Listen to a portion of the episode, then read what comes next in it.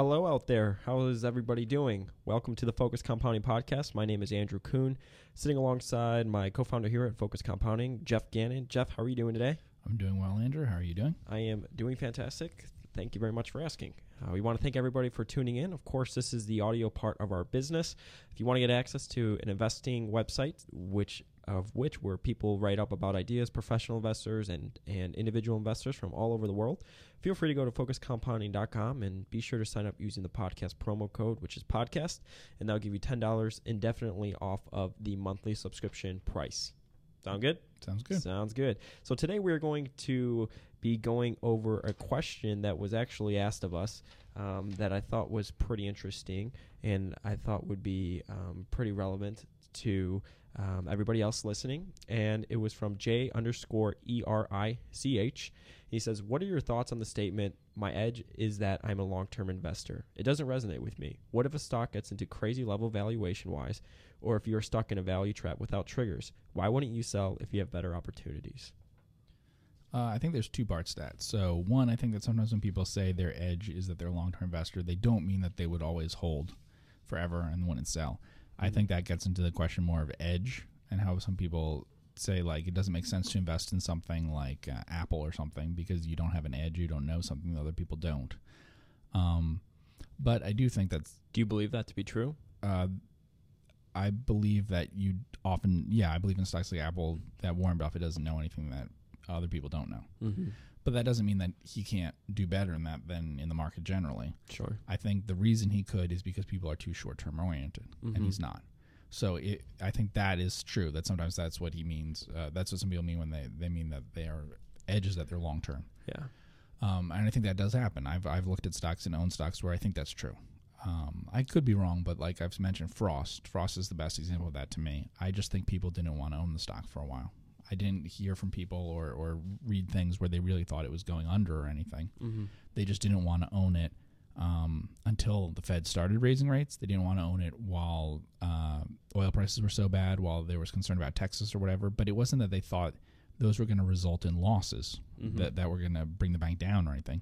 It's just, well, can I do it later? And I know that from emails. People would email me and say, well, but don't you think it's a maybe I should like wait longer and buy in later? Mm-hmm. Like I, that's a very common thing that I get. So does that mean is- that they're not a long-term investor then? Because they're probably worried about a few percentage points here and there, or what? I don't know. Um, uh, I think that you're, yeah, I think you're not a long term investor if you're worried about uh, how the stock will do next quarter or next Mhm. year. Sure. Um, uh, and I think it can be hard, uh, much harder than people think, to predict that that will happen. Sure. A lot of times the stock will go up before uh, other things change. Uh, so we don't anticipate it. Um, but I think that in terms of what that question was saying, there's another part to it, which is so does that mean that you're basically holding forever, that Yeah. you're not selling something? Why wouldn't you sell if you have better opportunities? Yeah. Yeah, I do sell when I have better opportunities. I've said that before. I always look at a stock as if I'm going to own it for five years at least. Um, generally, I analyze stocks as if I'm going to own them for five years. That allows me to compare short term type things against longer term. And you don't always hold them for five years. No, I'd say my average is probably much closer to three than five. Mm-hmm. Yeah. And what about um like for Warren Buffett though? I mean, getting back to him and, and investing in Apple and and your thoughts on that. And that's so true because I feel like and I think I tweeted about it. I feel like every single time Apple comes around um their earnings, like Mhm. or their quarterly earnings are coming up, I see just a ton of information like on Twitter and CNBC, people, oh, Apple's gonna miss their iPhone numbers are Right. this, blah blah blah. It's just so you know they're they're so fixating uh, they're anchoring to you know just one little variable and and completely it's like every quarter you know and then they just continue to blow it out of the water every single quarter And then know? what if people had owned Apple for a long time? mm-hmm. Would they have done better than if they tried to, uh, on an annualized basis, than if they tried to play it right in terms of a, a quarter or, or whatever like that? Yeah, I mean, people. The reason why people do it is obviously they think that there's the chance to get gains faster, or, or, or you know, if you time it right, mm-hmm. you know, that you buy it and then it goes up ten percent the week of the after the you know from the time the earnings come out to a week after or whatever. Then if you make ten percent in uh, a week instead of ten percent in half a year, yeah then you're making money faster if you can keep doing that. sure But it's if you look at it, people who just own a stock like Apple, for instance, for a long time have probably done better than people who, who've traded in and out of Apple. do you think that people are more prone to sort of do that because of just inf- the plethora of information that's out there today, and just the constant feed, the constant noise, Maybe I don't know why people do it. Yeah. That might be one reason. or is it just Um, really more of like a, a um, an interesting topic in like human psychology and sort of how that works with like liquidity and people acting maybe irrationally. Yeah, I mean, it's like Warren Buffett. He yeah. said nobody buys a farm because they Right. think that's going to rain next year. Yeah. I mean, I thought that was a brilliant analogy. Yeah, but most people buy stocks because of that. Even people Yeah. talk about being value investors or being things like that. They're not very long term oriented in the sense that they are worried more about what's going to happen next year and and Mhm. and uh, how things are going to um, how quickly they're going to realize their results. Yeah, and Yeah. that's the thing. It's like people. I mean, markets move faster than actual businesses do. Mm-hmm. You know, so I feel like it's got to be probably because of liquidity that people, you know, sort of. Well, yeah, up. you can do it, and so there's not much of a price not to. Mm-hmm. There's a lot more information about it now than there has been in, in past years, obviously. Um, and now with the internet and everything, if you put if you make the mistake, I would say, of creating portfolio or something that tracks news on your stocks, Sure. then you're just going to see it constantly, Mhm. and it's very low quality news that you're getting. I've said many times and and um, on here that I pay very little attention to stocks once I own them Yeah. very little, and people are surprised by that. Um, but I try to take as much of that out of uh, sort of. I I try to take everything that isn't picking the stock in the first place out of it. Mm-hmm. So I try as much as possible to equal weight things in the portfolio. I try to not pay a lot of attention to should I buy a little more, should I sell a little more, whatever. Um, once I have the stock in the portfolio, Mm-hmm. and and that, that's where I think it's important. Like, um, I think the reason why people are are trying to trade around Apple or whatever is because they think that there's a way uh, they can improve on results, Mm-hmm. and that you learn this in a lot of different things in in all throughout life. That you're like, oh, I should put more effort into it, you know, mm-hmm. and you'll get a better result. But you know, I wrote a whole uh, thing about how I didn't think my sell decisions got better results. Mhm. I'm not sure that. I mean, there's a couple cases where maybe once every three or four years, if I say, "Oh, this position should be double sized," it really turns out to be the best position. So okay, I can get results on that. But each year, I can't. Like deciding between this should be a 20% position, this should be a 10. I should add a little, I should take off a little. I don't think that. I don't have any evidence that that extra effort on my part Mm-hmm. actually adds anything. But I think we're taught generally that if we put in more effort, like we make more decisions and things, we try to tweak things that somehow we'll get a better result. But it's only going to work in cases when you you have a basic advantage in the first place. Mm-hmm. So if you're right that Apple is going to be a success long term, then betting big on Apple and holding it for a long time, that that's the only effort that's going to get you a really good result Sure. all the other stuff, uh, you don't have anything to know what this quarter is going to be better than or than expectations or worse. You know, Mm-hmm. And I know you don't, but do you think people should pay attention to like analysts and stuff like that? I know, you're, yeah, absolutely not. I kind of that was my I wanted to intro it because I was I was looking at Micron. I, I I know nothing about the stock, but I I just know a little for, about it. Yeah. for I mean just basic, right? Mhm. And it was just like the same analyst. It's like he downgraded it and then he upgraded it, and it's just almost like it's this like back and forth game. And really, Mhm. it's like it was like not even within a quarter that he downgraded it and re-upgraded it. It's like gosh, Yeah. that's just so much noise that you know doesn't have to do with the actual business. right, and there's a lot that that's like that out there. Obviously, I feel like a lot of people probably see that and freak out. Of course, I'm not saying Micron's a buy. I'm just talking Right. about they do this in every stock. Same with Apple. Mhm. you know so many people freak out and that's why we talk about i think as an individual investor your biggest competitive advantage yourself is being able to look out and you always talk about this not look what it looks like today but see what a business is going to look like in five years like when, when you do sell Yeah. it you know yeah, and, and that's a really good point because I'm not I'm not buying things to be buy and hold forever. mm-hmm. Um, I don't find that that's how I get the highest returns. There have been some cases where if I look back on the results, they'd be competitive. Just buying and holding the company that I was right about for for 15 years or something is close to or about the same as what I ended up doing with a lot more trading and stuff. Mm-hmm. Um, but generally, I think that if I've picked the right things at the right prices, um, so good business, but at an unusually low price for this moment, that you're going to sell in three years or less, and that's going to get you the highest annualized return. Not holding it for ten years, Mhm. you know. Yeah. Um, so I don't disagree with the idea of if you have something better, sell it out and buy that better thing. But I still own BWX Technologies. It's very expensive, but I haven't found something better to replace it with. If I do, then I will. so for you it's really fact of selling because he did ask about like selling or, or or uh, getting out of a position or whatever, selling when it's too high or, or I, getting out when yeah, it's a I don't drop. really sell when it's too high. is it for you? Is it more like when you just find a better idea? Yeah, So it's more an opportunity cost. yeah, because that's another one where we um and we talked about this recently uh, off air, the two of us, um, about holding cash and stuff like that. And some investors who are very smart hold a lot of cash, but I've not found that um, when managing a small amount of money or when managing a small number of positions, it's really better for me to hold cash um, uh, because I can find enough stuff. So it's better to hold a stock normally. Mm-hmm. And that's my feeling. Stocks return a lot more than cash Mhm. over time generally. Does the You- volatility ever bother you? No, and that's a question I get a lot about from people that are that like one thing that bothers people is okay, so what if you buy a position that's pretty big and then it goes up 100% and you Mhm. don't sell it? Yeah. Then next year if it goes down, look how bad your results will be. yeah, that's true. Yeah, but it's just the timing. Yeah. It's just because the calendar year ended that you make a big deal. You know, th- there was a, okay, so you do like the max drawdown or something, Mm-hmm.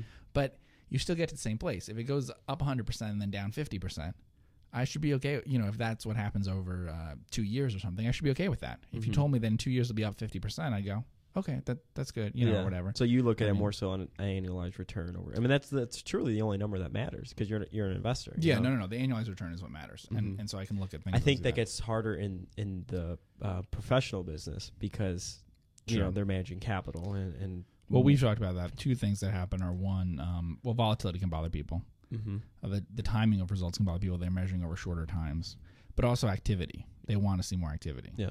Um, unfortunately, and actually, a lot of I, I and, if- and like we talk about, activity oftentimes isn't necessarily correlated to positive returns. some of the best results I got was in two years where I didn't buy anything. Yeah, I once got fairly mediocre results for two years of not buying anything, and I once got great results for two years of not and you were anything. constantly looking for ideas during those two years. I was writing the newsletter. yeah, you I had an idea a month that I wrote ten thousand words on, Yeah. but you know. So, what do you think individuals should do and think about their portfolio to become better investors? Well, I think that being long term oriented is an advantage, generally. But I do now, think when you say long term, is this twenty years? What are you talking about? I know the answer, but I just want to hear you say. it. um uh, that's a that's a good question. I mean, I, for me, it's not twenty years, Well, you say typically it's three to five for you, right? but that's mostly because I f- the price goes up and something else is cheaper. Mhm. So, like, I'm a value investor. See, if you're not a value investor, twenty years is fine. I, I'm okay with that. The reason to be shorter term oriented is because you're a value investor. Mm-hmm. So what happens is like like BWX is an example. Mm-hmm. I like the business. It'll be fine in 20 years. I think it's great. But it doesn't stay at the same price. What happened is it, it goes up um, in that case over more than doubled, maybe closer to tripled or something. Um, and then something else comes along that's cheaper than it was originally. Then eventually I'm going to want to sell that and buy the new thing because of the value difference. Mm-hmm. But if I was really just like a, uh, if you're a Phil Fisher investor, it's actually fine to hold for 20 years. Mm-hmm. I totally understand that because he's not paying attention to value. But if you're a value investor, then I disagree because the gap that you get from value is so hard to make up over time if, if you have a stock that starts out really expensive. So, no, I'd say you'll find that it, you only hold five years or, or less. Mm-hmm. But I held George Risk for six and a half years or something. And why'd you sell it? Um, I thought I was going to buy something else and I ended up not oh yeah, buying something you else. have said yeah. before. You have said that. So you, so again, it was is really more of an opportunity. I was planning to buy something else. So then, what about when um, you know the stock goes the other way and it's looking like a value trap? How do you think about that and get and whether you should get out? Is that more so? Probably not so much on the business. It's I mean on the price. You- For you, it's probably more so the business, correct?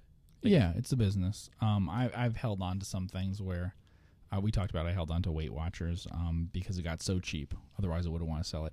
The truth is that in general, um, if I had sold the stocks that were like within, let's say I bought a stock and within a year it was up a lot, and I held on to it, um, those would have done fine. And if I sold out everything that after it was da- uh, was down after a year, that probably wouldn't have been a bad idea to sell it. I mean, it, as it turns out, it generally is true that, um, uh, yeah, I mean, and I actually, unlike some value investors, don't buy more of something if it's gone down. Really? Like some people, you know, the average down Average or down, whatever. yeah. Yeah. I don't do that. And I would say that in general, I'm be better off if I didn't. Uh, probably better off if I sold the things that were down after a year. Yeah. really? Yeah, almost without fail, that's been true. Hmm. Um, Why don't you ever average down? Uh, there's several reasons. One, you'd be increasing the. To me, you're increasing what the risk is really Mm-hmm. because the risk is that you make a mistake in the to me the risk in stocks is that you make a mistake initially. So like when i think of margin of safety when i think of any of these things what i'm saying is the actual risk is i am under a misperception. I think it's one thing it's really another. Mm-hmm. that's risk. So as a stock picker that's risk. So what happens is if you're averaging down you're actually putting more and more money into your same initial decision. You might tell yourself that oh you know something's changed or whatever but generally what you're just doing is you're betting more and more on one original idea that you had Sure. so i don't like that i i think it's better to kind of equal weight your ideas you know to have five different ideas going at one time Mm-hmm. and then if you equally t- weighted. yeah and if you turn out to be right about four out of five ideas then you know you'll do okay Mhm. um yeah i like that better i've a couple times i've gone more than equally weighted Mhm. um, and they worked out, but they were unusual things. And like I said, maybe once every three or four years, I've done more than equally weighted. Interesting. Cool. Well, have any thoughts on the topic? No, I want to hear what your thoughts are on being long term, uh, on the advantages, uh, like in terms of edge. Well, in terms of edge, I, I said I think uh, people's biggest edge is to probably to be able to look over quarter to quarter. Because I think you're interested in a lot of stocks where people would say there is no edge, right? Like, Like- Apple. Mm-hmm. That's an example. Yeah, I mean, I think um, again, it's sort of textbook psychology, right? No one wanted to buy Apple when it was at ninety dollars a share. Everyone wants Mhm. to, or even one hundred fifty more recently. Everyone wants to buy it when it's back up at one hundred eighty dollars per share. Um, you know, and, and we sort of talk about this too. How there's some ideas that they won't, you won't win any stock picking contests. I mean, if you think Yeah. about Value Investors Club, I Mhm. think they couldn't even write about Berkshire Hathaway on that Mhm. stock. Is that true? Did you know that or no? I don't know if that's true. Yeah, I'm pretty sure that, uh, you were restricted to write about Berkshire Hathaway, or maybe it was Corner Berk or whatever it was. But some ideas are just in plain sight, and unfortunately, some people, you know, won't won't invest in them. hmm Yeah. You know, but I think also though, if you d- if you can look over quarter to quarter and really think like what you talk about a lot, what the business will look like in five years, yeah, instead of mostly- what it's going to look like next quarter. yeah, you know, and then you don't- mostly sentiment changes. Yeah, sure. I mean, everyone says, well, the app, the uh, the the sentiments always, well, iPhone sales are declining. It's like Mhm. everyone knows that though. Yeah. I mean, who doesn't know that? Apple's Mhm. probably going to be a different company, though, you Mhm. know, and they have a lot of other things going for them. But I think um, individuals, the biggest edge really is to be able to be more longer term oriented than um, than other people. Yeah. and be able to look out not just next quarter or two quarters or whatever. Of course, we like to see.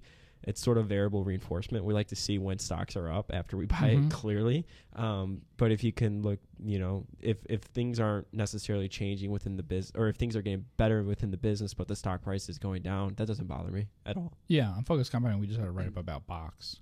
Mm-hmm. and um, that's a stock where you have to look long term with it. But I'd say most people buying and selling it, honestly, are not thinking even five years and more beyond that. And that write up does. But that's the kind of thing that, yeah, that could be. What I think it gets harder when you're managing money for other people. For a lot of indiv- Mhm. individuals that do, because it's like you're managing other people's expectations who may not understand what you're doing completely. Yeah. I guess you could say I they're just seeing a statement and just seeing the P and L changes, so that gets very you know that adds a lot of pressure. Yeah, I also think edge is a nice.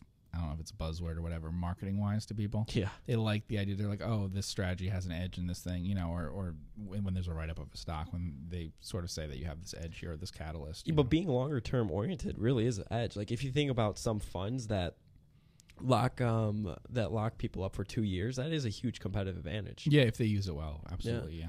Because then you you're not i mean again then you're probably more so focused on the annualized return not just quarter to quarter Yeah. it's like well we're going to compare ourselves in a couple years and see how Yeah. we did you know we're not saying um, hold on to something just because you're committed to the idea of being long term. So Mhm. do things that don't make sense. mm-hmm. We're saying, can you have success in something in which everyone else has the same information you do? And I think the answer is you can be successful long term, and they may be right short term. They might Mhm. be right this quarter, and you might be right over five years if you both have the same information. Not everyone is trying to make the same bet over the same amount of time in a stock. yeah mm-hmm. Yeah. So I think it's okay to invest in things where you don't think you have an edge, but you think you're thinking long term compared to others. Mm-hmm. But I do think that just saying that you're long term doesn't mean that you have to hold on to stocks that get expensive, that you have to No, hold on to things not. that you were wrong about in the first place or any of that. i mean if you if you invest in an idea and you make a lot of money and you find a new idea True. that, that maybe makes more sense don't just because you're a longer term investor don't sell that first company you know Yeah, if it right. makes sense for portfolio reasons or whatever you Mhm. know Yeah. cool Cool. Well, we want to thank every, or thank him for asking that question. That was a pretty good discussion, and we want to thank everybody else for tuning in to listen to our podcast. If you want to get access to Geoff's memo that he sends out on Sunday morning, that I send out, Geoff writes, I send it out. I click the button. uh, feel free to go to focuscompounding.com and put in your email on the homepage. You will see the the spot to do that, and you will get on that mailing list. You get that free memo every single Sunday. Yep. Any other thoughts? Nope, that's it. That is it. Well, we want to thank everybody for tuning in, and we will see you in the next podcast.